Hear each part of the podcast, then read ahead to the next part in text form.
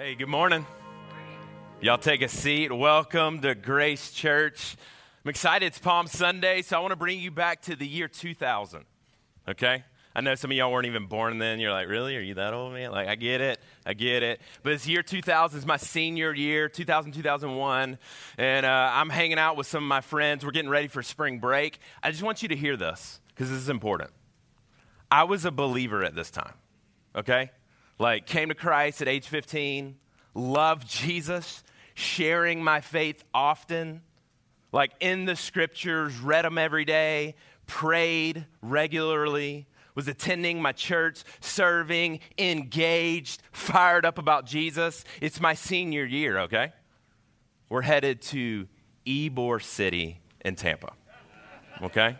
So I, am bringing that note in to say that we are all in process, okay? Like God's still working in every one of us, and God was working in my life then. So, anyways, my best friend Oscar, his brother lived in Tampa, and he was like, hey, I'm gonna take y'all out for a good time. I love to party, I love to dance, I loved all of it. I didn't drink anymore, so I wasn't a part so much of that crowd anymore now that I'm following Jesus, but I still had a lot of rough edges as a believer. So, anyways, we head to Ybor. I didn't know what to expect, but he's got a super nice car. Now, now, now keep in mind, I'm, I'm planning on going into ministry, but his brother was super appealing in this way. He had money, he, he, had, he had all the things that you would imagine nice car, bachelor pad, TV and speakers mattered to me a lot when I was in high school. You know, that, that, that, whole scene. We go to his place, he's got like all these candles, his windows are open. I'm like, dude, this is a baller life. You know, like I want to be you. And I love Jesus, so I, I got to figure this out. So, anyways, uh, we're hanging out. We get in his, you know, black leather uh, Audi, Audi, however you want to pronounce it, and we hop in. He's shifting gears. We're headed to Ybor, and I'm like, man, this is going to be an amazing night. We get there, thousands of people. If you don't know Ybor City, half a mile to a mile strip, not sure, and uh, it's bars, restaurants, and dance clubs. Straight shot, nothing but it. So we get there, we're riding in this car. It's 2000, right? 2001. So we're listening to Bone Thugs and Harmony, 50 Cent. You know what I mean? Like, y'all, y'all feel me. You know, you're there. You get it. Okay? So, anyways, we're riding in OutKast. You know, I'm from Georgia, so I had a little bit of OutKast going. You know, anyway, so we get there, we hop out the car, we're dressed to the nines, we think we're something, even though we're not. And so we get there, we start walking around, we're, we're going to dance club to dance club to bar to bar to bar okay? And again, I didn't drink at this point because I was a follower of Jesus. But I wasn't there for the right reasons either. And so, anyways, we're going and we're having a good time. We get about halfway through the strip, and I am having a baller time, laughing it up with my buddy and his brother and a couple of our friends. And I'm walking, and there's a crowd of people, okay? And I look to my left, and I see a crowd around this certain place over on the sidewalk. And I, I kind of peek through because I'm curious, and I look down, and it's a guy laid out on the floor, OD'd dead. Never seen anybody dead like that before. On the street, they already tried to revive him. There's a paramedic there, just laying, not breathing. And I remember in that moment going from like, woo, to, oh my gosh, what are we doing here? Like, what am I doing here? And I didn't go into shame game and, and all this condemnation on me. I was just like, what am I doing? And it brought all this perspective. It's crazy because it's, it's Palm Sunday. Watch this. Jesus comes in in this triumphal entry. Five days later, he's crucified. Just five days. That's the picture. Like, I felt like, what am I doing here? And I know the disciples, they felt like, what happened? Our Messiah just died, right? And so we're going to dive in today into the book of Matthew. It's crazy. He, he, all this is happening. They're bewildered. Today, we're going to see Matthew's asking a question, and really, all of the Gospels ask this question. And, and it, here's, here's what we're getting into today. Here's the big idea Who do you believe Jesus is? And is it possible that he's more? Who do you believe Jesus is, whether you're a believer or not? And is it possible that he's more than you could ever think or imagine? So that's where we're headed. We're going to be in two passages in Matthew, but I want to set the stage. You've already seen it a little bit as I was in Ybor, but I want to set it even more. In 1996, I went to the Olympics in Atlanta with my dad. There was 2 million people that came to the events. When we got there, cars everywhere. There's a lot going on. There was a line everywhere we went. Finally got into the baseball game. Fantastic experience, but just tons of people, tons of sales, tons of stuff. You know, you get popcorn, jerky, drinks, bowl peanuts, whatever it was. You're, you're picking it up on your way. There's a lot going on. That's the picture here. It's Palm Sunday. Jesus literally goes from Jericho, I'm bringing you a little context so you can picture it, goes from the bottom of a, of a town called Jericho, climbs, literally hikes with other people, followers, 14 and a half to 15 miles up. It's about an eight to nine hour travel. They get up to the Mount of Olives. The Mount of Olives is this the highest point. It's like the peak, top mountain. It oversees a city called Jerusalem, the holy city, where millions of people travel in on the week of Passover. So there's people everywhere. Jesus gets up the Mount of Olives, and that brings us to our text today. And so I'm going to read it. This is in Matthew chapter 21, verses 6 and following. Remember, who do you believe Jesus is, and is it possible that he's more? The disciples went and did as Jesus had instructed them. So they got the Mount of Olives, which is overseeing Jerusalem. They're going into Jerusalem for his triumphal entry. But before that, Jesus goes, Hey, disciples, will you go get me a donkey? Will you go get certain things so that we can enter into this place? So they go and do that, and that's where we pick up. They brought the donkey and the colt and placed their cloaks on them for Jesus to sit on. A very large crowd. Remember, millions of people it was exploding during the week of Passover. Tons of people everywhere spread their cloaks on the road while others cut branches from the trees and spread them on the road. I mean, this is like Hollywood red carpet. Here comes the guy. Okay? That's the picture. The crowds that went ahead of him, speaking of Jesus, and those that followed shouted. They really screamed. It was like a yell chant. I mean, it was loud. I think of like when I went and did savage races, you know, 50 to 60 guys get in a huddle and they start yelling and moving together and it gets real loud. That's the picture. It's super loud. They're yelling, Hosanna to the Son of David. Blessed is the he who comes in the name of the Lord. Hosanna in the highest heaven. Hosanna means save now. It's a picture thousands upon thousands upon thousands of people screaming, Hosanna, screaming, hey, the king has come. The messianic political guy who we think is going to save us, who's going to conquer all that's bad in our world. Not in a spiritual sense, but in a very real political king type of way. Let me give you a little more backdrop. There's other followers that just saw, according to the book of John, that Jesus just raised Lazarus from the dead. So they've got all these people and they're going, oh my gosh, this is the guy. I don't even know what to think about him, but who is he? He just raised a guy from the dead and now he's to he's to reign. He's to rule. He's to be our king. So many people had different opinions about who is Jesus. The religious leaders saw all of his power and his authority and all of this following and they're going, "Man, we got to shut this down." This guy's going to be in control. And so there's this whole backdrop of so many different understandings and viewpoints and opinions of who Jesus is. Well, what does Matthew say? When Jesus entered Jerusalem, the holy city, the whole city was stirred and asked, Who is this? Who is this? Who's this guy? We heard he raised somebody from the dead. We've heard he's done miracles. We heard he's going to be our political king. Who, who is this guy? And the crowds answered, This is Jesus, the prophet from Nazareth in Galilee. Interesting. They're calling him a prophet. There's another passage I want to bring out now. Same book, it's Matthew, chapter 16. The same question is asked. So let's, do, let's jump in. Matthew chapter 16, verses 13 to 18. When Jesus came to the region of Caesarea Philippi, he asked his disciples, Who do people say the Son of Man is? The Son of Man being me. They replied, Some say John the Baptist, others say Elijah. You see the picture he's bringing? He's asking the question, Who do people say that I am?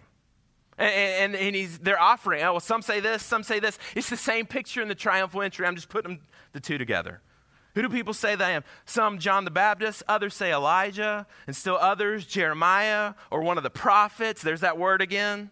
So, John the Baptist, they're thinking he's this forerunner, this, this, this prophet, right?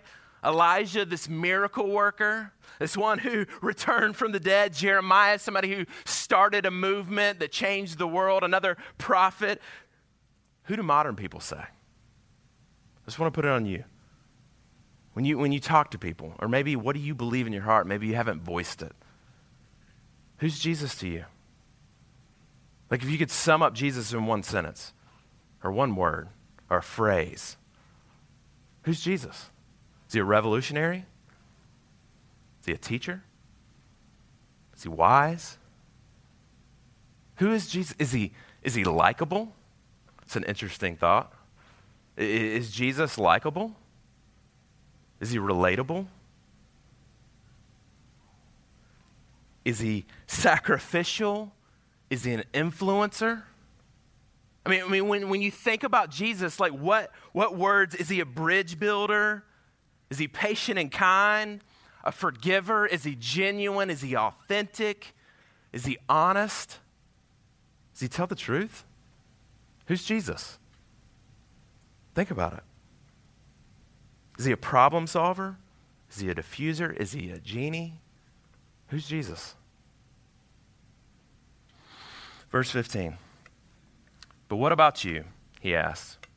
Who do you say I am?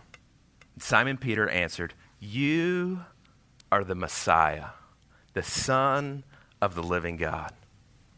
Jesus is more than what they believe in verse 14. Jesus is more than John the Baptist and Elijah and Jeremiah.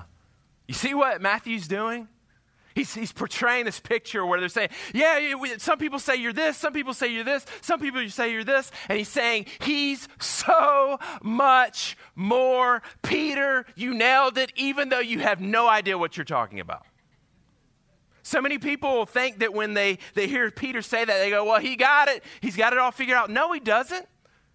Just a few chapters later, he's like, Get behind me, Satan. Speaking to Peter. What happens when Jesus dies? Peter literally denies him three times. He doesn't get it. He's got pieces of it, right? Who do you say that I am? You know what I love about that? I love about the fact that Peter makes a right claim, his belief is true. He's not wrong. It's just not complete in his heart and in his mind. And how many of, for us that is true?